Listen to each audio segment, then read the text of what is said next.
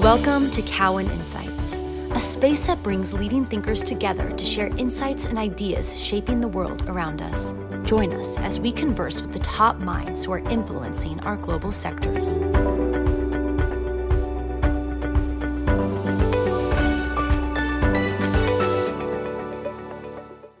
Hi, everyone.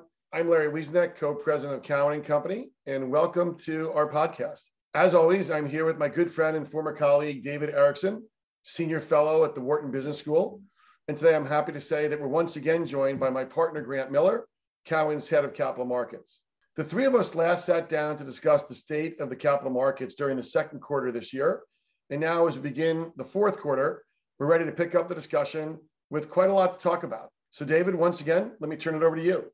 Great. Thanks, Larry.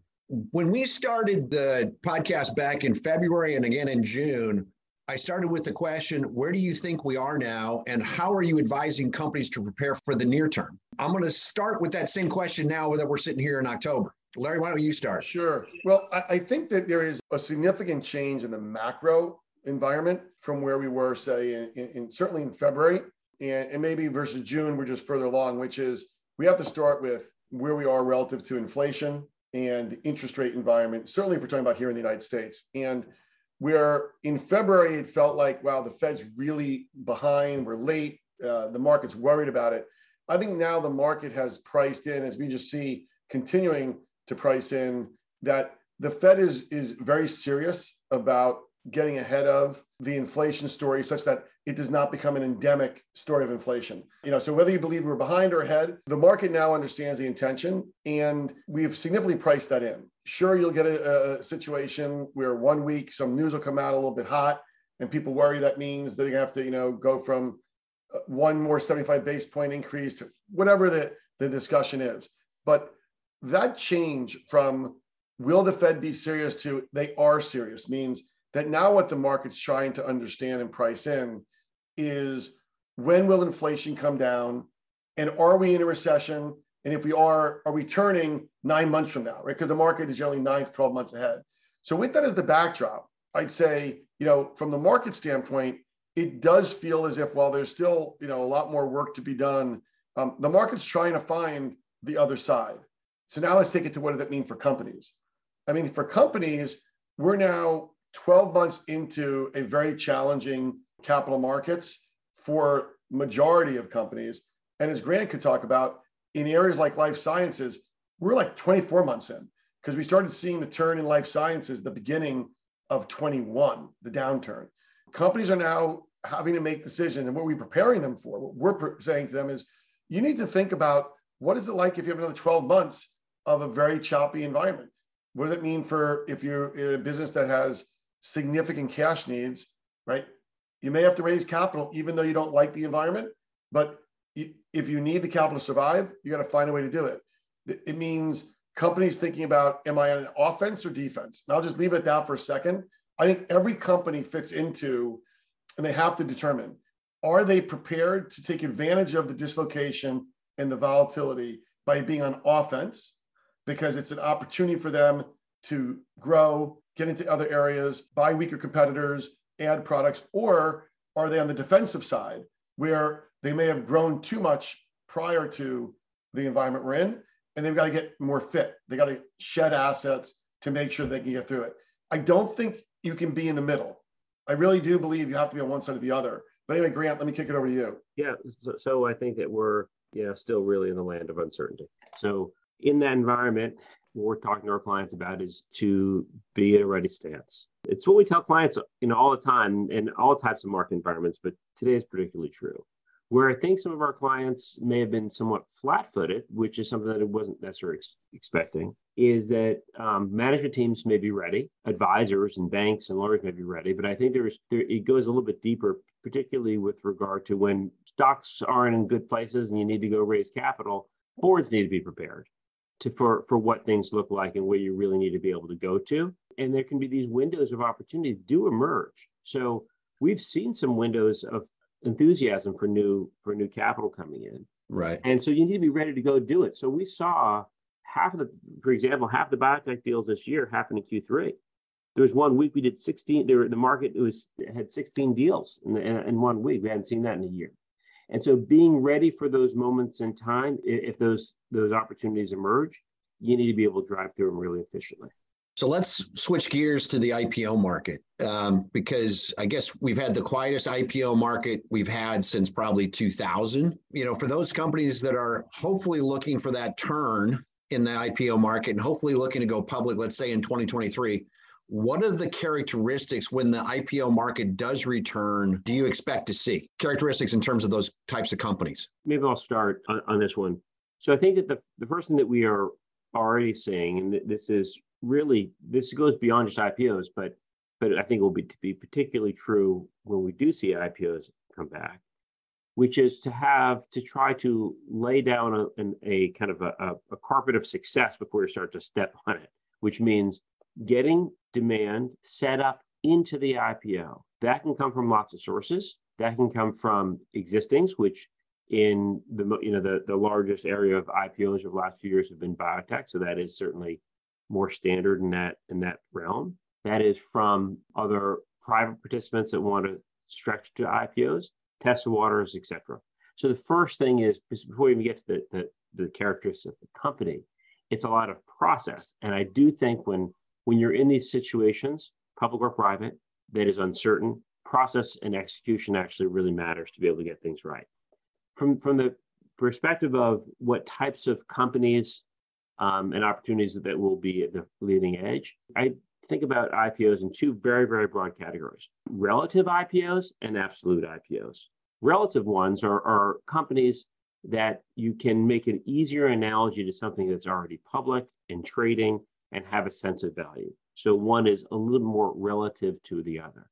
The others are absolute IPOs. This is where there was so much enthusiasm over the last couple of years, up until about a year ago, where new ideas were dominating both the IPO market as, as well as um, SPAC mergers. And so in those absolute IPOs, and biotech fits into that category, you know, quite nicely also, those are going to be, I think, on the on the other side of the first wave of, of IPOs coming back because they won't have what the market seeks. Predictability, no surprises, please, hit the first quarter out of the gate.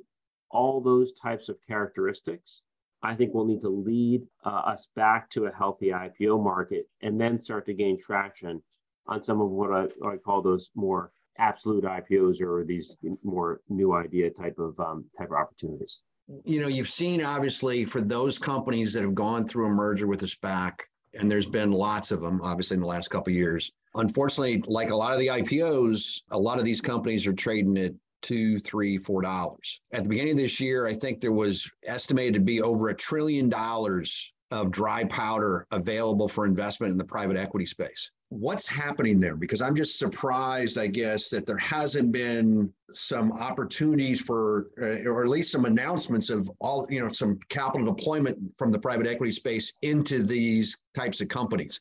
How are you starting to see that uh, emerge? I guess. Well, so I guess I'll, I'll maybe I'll take a step back and just talk about performance in general first because I think it's uh, that's part of your question. If you look at the last year or so, deal performance is something we track pretty carefully, has been negative really across the board.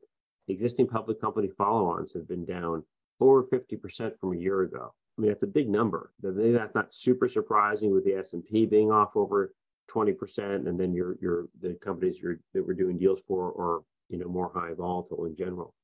IPOs have been down, then of course, uh, which are very much linked to SPACs, which are uh, our new company really formations and, and coming out of the gate. And so I look at them very similarly as, and I think we as a firm look at them as a class, IPOs and de-SPACs. And I think they're they're similar. And it goes back to what we were just talking about, which is that many of those companies were on the leading edge of new and really exciting opportunities in technology, in industrials, in areas that, that kind of combine the two. And so there are interests that we're seeing building in some of those companies that have stocks that have really been beaten up. Although the interest is still weighted towards those that have more predictability in their business and their business cycles. And so what we're seeing first is folks that, that are looking at pipe transactions going to these companies that are more highly negotiated, that may be able to get some security basis of, in those transactions to have some backstop in terms of value to move forward. And, and, and, Grant, by pipes, you're talking about for existing public companies, not to facilitate a correct. de-SPAC situation, correct? Correct. Yeah, yeah, that's a, it's an important characteristic. In fact, now you mentioned it, the um, one of the the healthier parts of the SPAC market that we saw in some of the combinations that we're seeing now that are closing, getting announced and closing, lack that common stock pipe, which really, in my estimation, was really part of that healthy IPO like dynamic. And so we do need to get back to it. And so the, the rebuilding of some of these situations where they have low stock prices is to go back to basics, which is to find a clearing price for common stock investors to really want to, to, to come in and build those. And unfortunately, there were so many so fast that many of those situations are not well covered by the street. And so they're harder to, to, to find those interesting situations. And by the street, I mean um, many de-SPACs were sponsored by banks that don't have research for those companies or the capacity in banking. And so what we've done is we've tried to both partner with the, with the companies that we wor- did work with, as well as really look at some of the, what we think are the best of those those class of companies, and really almost re-IPO them, and and really use that as an opportunity to onboard new clients. Since, by the way, we're not doing a lot of that with IPOs because that market is dormant. I, I think I think David, you know, the, what Grant just said actually echoes back to some earlier conversations we had in the series around the challenges for small cap companies in general, right? Again, whether it's a, a D-SPAC business or whether it's an IPO that's down 70% because of the challenges in the market right now, those companies suffer from not enough support. They're often at a point where until they get enough, you know, sponsorship, they're trading in the low to mid hundred millions of dollars. And that is a challenging place to be in the US public market. And so uh, I, I, like you, embedded in your question, anticipate that we will see you know, a number of those businesses be very interesting to private equity for take privates or for mergers with other public companies to get more scale. So I do think that we're in an environment right now where, like anything, in a, in a tough in a storm, you want to tie the boats together. I think that you're going to see a lot of these situations where subscale businesses uh, decide to get to larger scale, whether it be go private and have the growth uh, managed there, or whether it be by merging with other public companies. I think the, I was just about to, to talk about scale. I think you hit the nail on the head. What we're seeing is scale is so important right now. Boards are absolutely hyper focused on it. And what and, and frankly, what does scale really mean? particularly for companies that are, that are not profitable yet. How big do you need to be, how much capital do you really need? And from the investor side, what we're seeing is it's used to be, oh, are you okay if we have 24 months of capital at hand? That answer is really no longer sufficient. What we're seeing is give me a business plan. Let me, let me make sure I understand that we're giving you capital through significant proof of concept inflection points for a lot of these businesses that are that are high growth. And that has been, of course, a, a market change to where we were just a year ago. And Grant, I'll just give maybe the analog. You know, Grant went through the, the the message for the high opportunity, high growth potential names. The flip side is for the cash flowing businesses in a difficult environment, inflation concerns, et cetera, scale means margin, right? And so the art, the look for scale is both on the aspirational side and on the cash flowing side when you're in an environment where margins are under pressure. And so it's playing out across the universe. All right. So we've talked a bit about the equity markets. We're going to talk a little bit more about that later. But let's let, let's flip gears or switch gears, excuse me, uh, in terms of because the debt markets have obviously gone through a lot of changes in the last couple of months as well. I mean, I guess we talked in June, and since that point, the Fed's raised twice, if not three times, if I'm not mistaken. Where is the debt market today? What types of deals are you seeing in the middle market sponsor back market? So maybe I'll just start with a little bit of background before answering the specific question, which is the, the syndicated markets, except for a brief period in August, really have been shut. And so the expectation is when they when they come back, which of course they will, most folks do think that you know Fed rates will be around four by the end of the year. That we're going to be looking at leveraged loan rates of you know SOFR plus 500, um, and so we're going to be looking at eight nine percent type paper, and so that's challenging. Um, you couple that with what's happening at the banks. Q2, the large banks wrote off about uh, one and a half billion dollars of commitments they had. That's I think anticipated to not be you know so dissimilar for for Q3, and could be upwards of forty billion dollars of of paper that they're still trying to figure out what to do with. And so there's a there's a still a pretty big disconnect, and it does trickle down to you know more of the the middle market, and really where I'm going with this is is the you know the private lenders you know, this is a little bit of what they've been waiting for in a large extent in terms of being able to take advantage of dislocated uh, markets. And so they they have been uh, been very active. Uh, Ares, for example, had the most one of their busiest quarters ever. They they deployed nearly 15 billion of capital.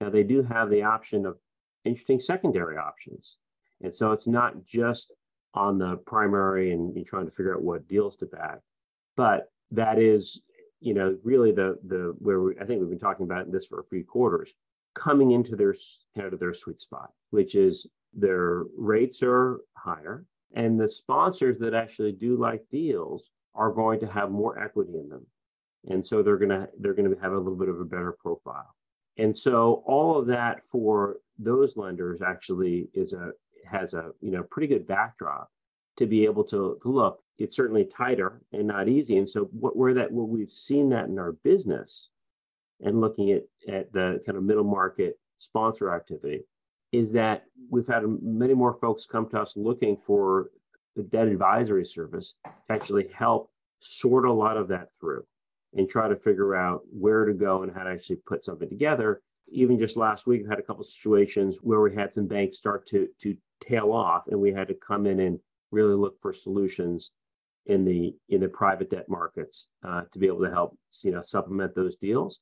But it doesn't mean that they're they can't get done. In fact, if sponsors have uh, confidence in some of their deals, we'll even make those those uh, financings attractive for those lenders. You talked a little bit about the private debt markets. Let's let, let's kind of bridge on that theme a little bit because again, back in June, you know, I was surprised at the types of conversations you were having across the board, whether it be debt or equity on the private side. Why don't you give an update of, of some of the types of transactions? And again, I recognize the market's been pretty volatile over the last few weeks, you know, last couple of months, obviously. Give an update for some of the types of transactions that have been done that you've seen recently, and what do, what do you expect to see in the near term? Well, so just to just to finish off that, that was those comments are really more on the on the sponsor side and middle market sponsor side. I think that's what we're seeing and, and expect to see more of. And just to to to round out on you know the non-equity pieces, there is still while while tech has been um, not a, a, a great place to be in the private markets recently. From the lending perspective, there's certainly certainly are um, lots of funds are looking for ARR lending opportunities.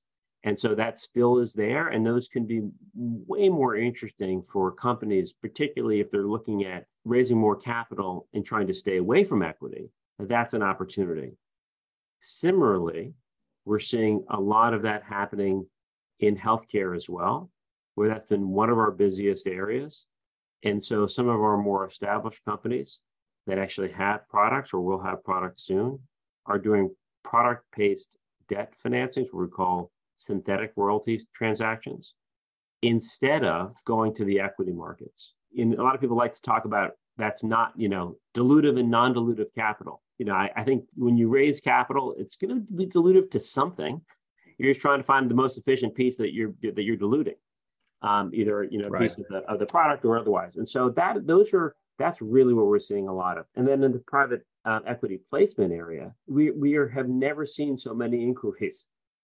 It doesn't mean that all that's going to get done because what we're what we need to see come through, although we, it's been certainly the busiest areas for us are in areas like in mobility in particular, where there's been a lot of a lot of activity. We've, we've shown a lot in, and in software. But for those private equity deals that are more straight kind of Series C type, Series D, there is some valuation reset that we still need to see come through. some of those large private equity folks and venture folks were uh, were pretty aggressive with evaluations, and they're likely to have to hold on to assets for longer because both the IPO markets aren't there, as well as strategic takeouts aren't as active. And so right. I do still see some of that that uh, yet to come. Yeah, the monetization market for private equity obviously has slowed, just right. like every other market. So they're they're clearly in a different situation than we were, you know, six nine months ago.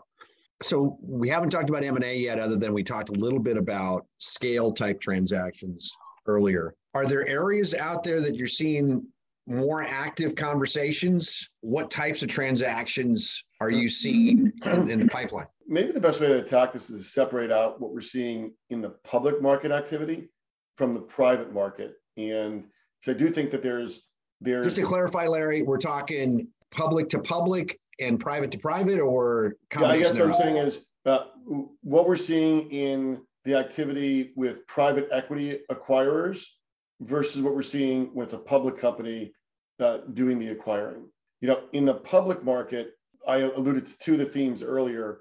It's there's a significant amount of attention being given to do I have the right set of assets for moving forward the next two, three, five years? So that leads to what I would refer to as fit and focus type of transactions. Companies either spinning off assets or divisions, potentially swapping assets. So going through multiple steps of getting out of certain areas and getting bigger in others. So you'll see some of the active, uh, you know, larger public companies that could do five or six deals over the next two years as they sell off divisions that aren't core and then build up in places where it is core.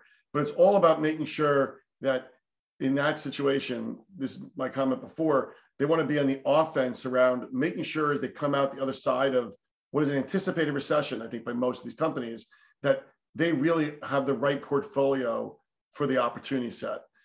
I think at the flip side of that in the public market are those, I'll refer to them as almost, if you would have thought about in the debt market years ago, fallen angels investment grade companies that became non investment grade. Here, this would be businesses that are, are not being valued properly by the public market. They're looking at either selling to larger public companies or going private. And that's where I think you asked the question earlier. I think we're going to see a bunch of that coming forward over the next six months. In the meantime, that's kind of what we see as the backlog in the future. What's getting done now, we see an, still an enormous amount of private market activity in the middle market of companies that are, I'll call them aspirational cash flow companies. They've got good cash flows. They, they might even be seeing some weakness coming into their numbers because of what's happening with inflation, et cetera. But they're in areas where there's a long term secular trend assisting them. That could be the anything involved with the near shoring of core activities from a you can think of it as national security or just national interest. But when you think about what's happening with core areas of our economy that pre pandemic we relied on the global chain, that chain's coming closer. So if you're a part of that, you're naturally seeing a active bid that goes into five, ten years out. Those kind of companies, they've got to think about, do I grow? How do I grow? If the business is there, logistics, anything around again, you know, supply chain delivery, core industrials, family owned businesses there are saying, I probably don't have the capital to invest to keep growing. First sale to private equity. If it's already owned by private equity, either that private equity firm is looking to buy other assets to add to it, or it's going to sell from private equity firm one to private equity firm two.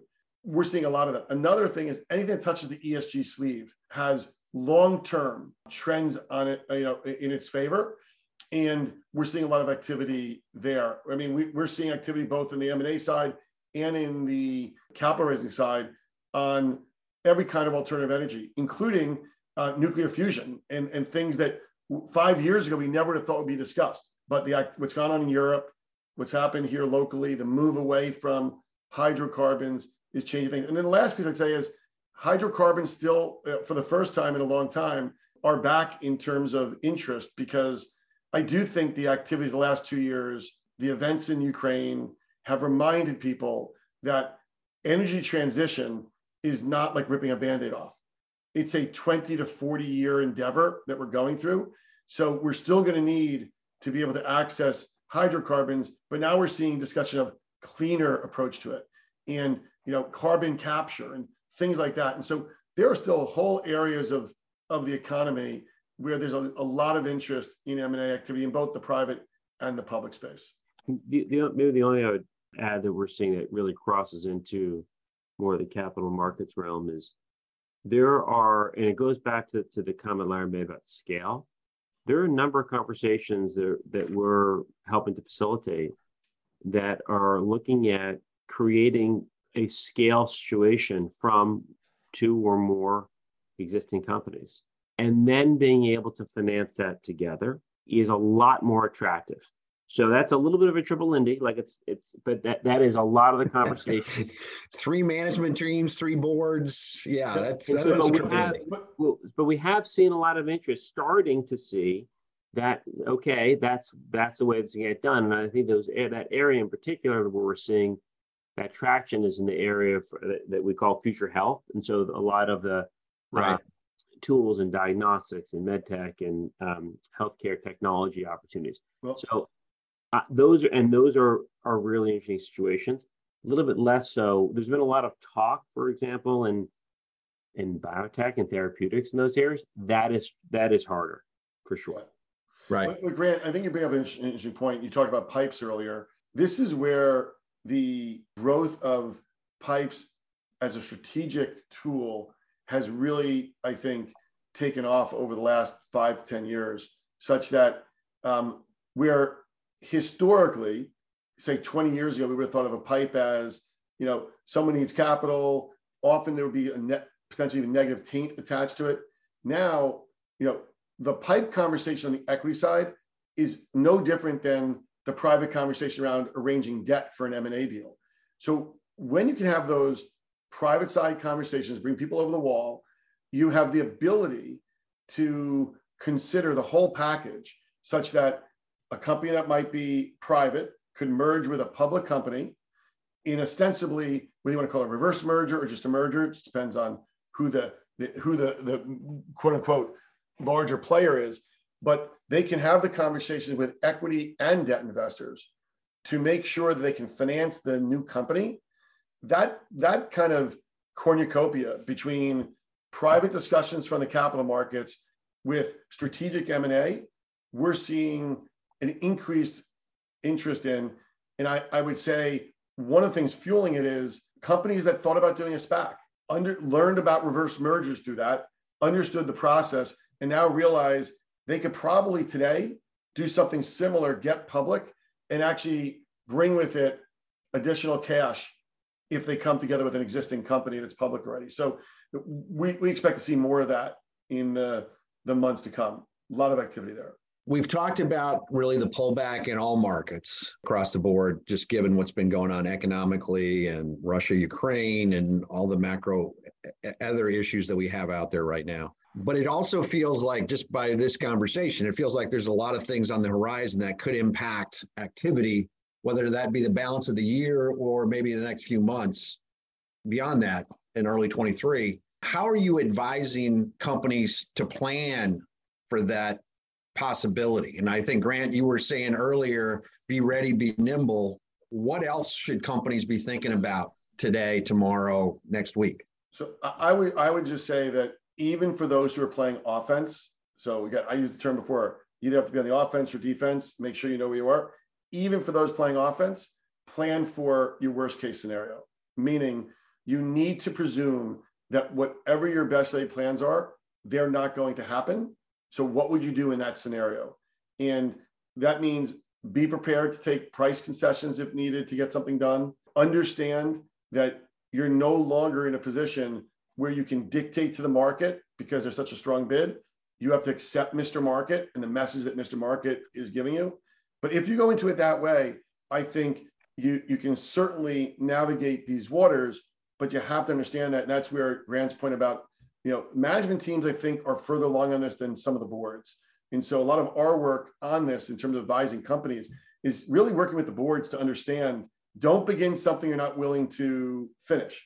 And that means, you know, it, it, it might have been if something would have been down 10%, it might be down 20% to get it done now. But if you need to get a financing done or you need to buy a certain asset, whatever it is, you have to be more flexible. I think flexibility, number one piece. Yeah, and I think that the, uh, so uh, that's I think 100% true. And the other piece is just particularly the equity side, and, and the, still the busiest part of the market is biotech. What we've been seeing there is percentage of the market caps being sold increasing dramatically. And so the companies are maybe only two thirds the size they were from market cap perspective this time last year. Typically, you're seeing deals of 15 to 20% of uh, dilution. We're seeing 30 to 40% dilution on average. These are larger deals for smaller companies to get through. And that is, I think, ties really well kind of the analytical data from what Larry just said. I, I know we're nervous about the time, so I'm just going to finish with the, the last question that I've pointed to, I guess, again in, in recent podcasts, which is despite all this doom and gloom in the markets, there, there's obviously quite a few bright spots out there. What what is one or two that you guys have either observed in recent months or as you kind of look forward as to what where you think there's going to be some opportunity? I'm going to maybe talk about it from a, from the buy side perspective a little bit, which is for a long time deals were not working, meaning investors weren't making money. And when that happens, it's hard to break that cycle hard to get folks interested if, if they're going to find a place to make negative alpha. That's not the game. That has started to really change. And so when we saw the, this, um, you know, these spikes of activity, we saw deals starting to really work again. And so finding the right level, finding the right amount of capital, making it safe to come into deals, and that has started the, the, the cycle of more investment. Now that was that was uh, some of August, a lot of September, a little bit jitter in, in October. So we're not all the way through it. The other piece that we've seen on the desk very specifically is that our at the market programs or ATMs, lots of block activity, real investors taking very large positions in companies um, through them. And for the why first you take, time, Grant, why don't you talk a little bit about the ATM? Sure. What's been yeah. going on there? Yeah, so this has been this has been an area of uh, real growth for us and, and uh, across the street. We have over 100 programs right now.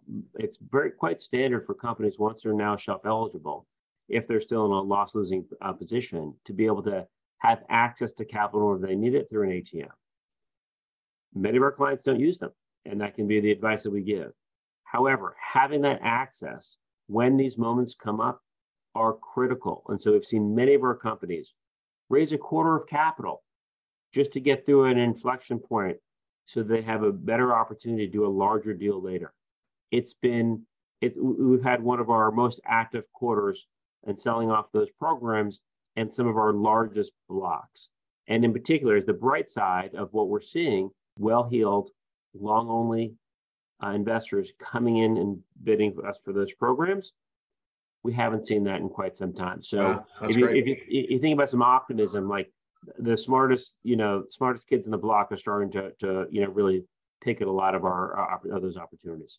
I'll, I'll, Larry, how about you? Besides the Jets, what's your what's your bright yeah, Exactly. We could talk about that'll be uh, our next podcast can be about uh, the playoff hopes for uh, the New York football teams. No, I think one that is a seminal moment and probably doesn't have anything to do with you know tomorrow or the next day, but I think will be looked back at three years, five years from now as a really important item that occurred in just the last week was uh, Elon Musk basically agreeing to stand by his definitive agreement to purchase uh, Twitter. I think that from a governance standpoint, a contract law standpoint, an investor standpoint, being able to rely on contracts is critical for the markets to function. That's true of the capital markets. It's true of M&A. This was as high profile as it gets. It was someone who often um, has found a way to do things his way and realizing that you sign a contract, you have to actually follow through, I think will end up being very, very positive because the, in, a, in, a, in a way where if the inverse were true, if he were able to have walked away from a definitive agreement, it would have called into question the underpinnings of not just the M&A market, but therefore what shareholders look for in protections when they are investing in companies. So I think it's a real positive for for the for the markets. With that, I think it's time to uh, bring the the conversation to a close. Uh, David, once again, thank you so much for your preparation and for peppering us with questions. Uh, Grant, thanks for joining David and I today. I really enjoy having these conversations periodically, and hopefully for the listener, um, it, it, it's informative. And we look forward to the next time uh, when uh, we can talk about not just our forward look on the markets, but also uh, the picture in the football world. And Grant, we'll always love to hear your view on the Yankee playoff opportunities. So look, so the um, you know, as two, we have two Boston sports guys and one New York rated sports guy on this, and so it's very focused on Northeast. I am surprised that the Patriots are one game behind the Jets at this point. This had probably I don't know when the last time it's happened, Larry. I will um, make a side wager with you, however. The next time we're going to have this will likely be in the middle of the playoffs or something like that. Who's going to be ahead in the AFC East? Will it be the Patriots or the Jets? I'm sticking with my my third string quarterback and the Patriots. Hope, listen, hope springs eternal when you're a Jets fan. So we'll take that bet and we'll we'll come back. It probably is not the most informed bet, but I, I am willing to play with my heart. So it's anyway, emotional. Everyone, thank you everyone for participating, and uh, look forward to next time. Thanks for joining us. Stay tuned for the next episode of Cowen Insights.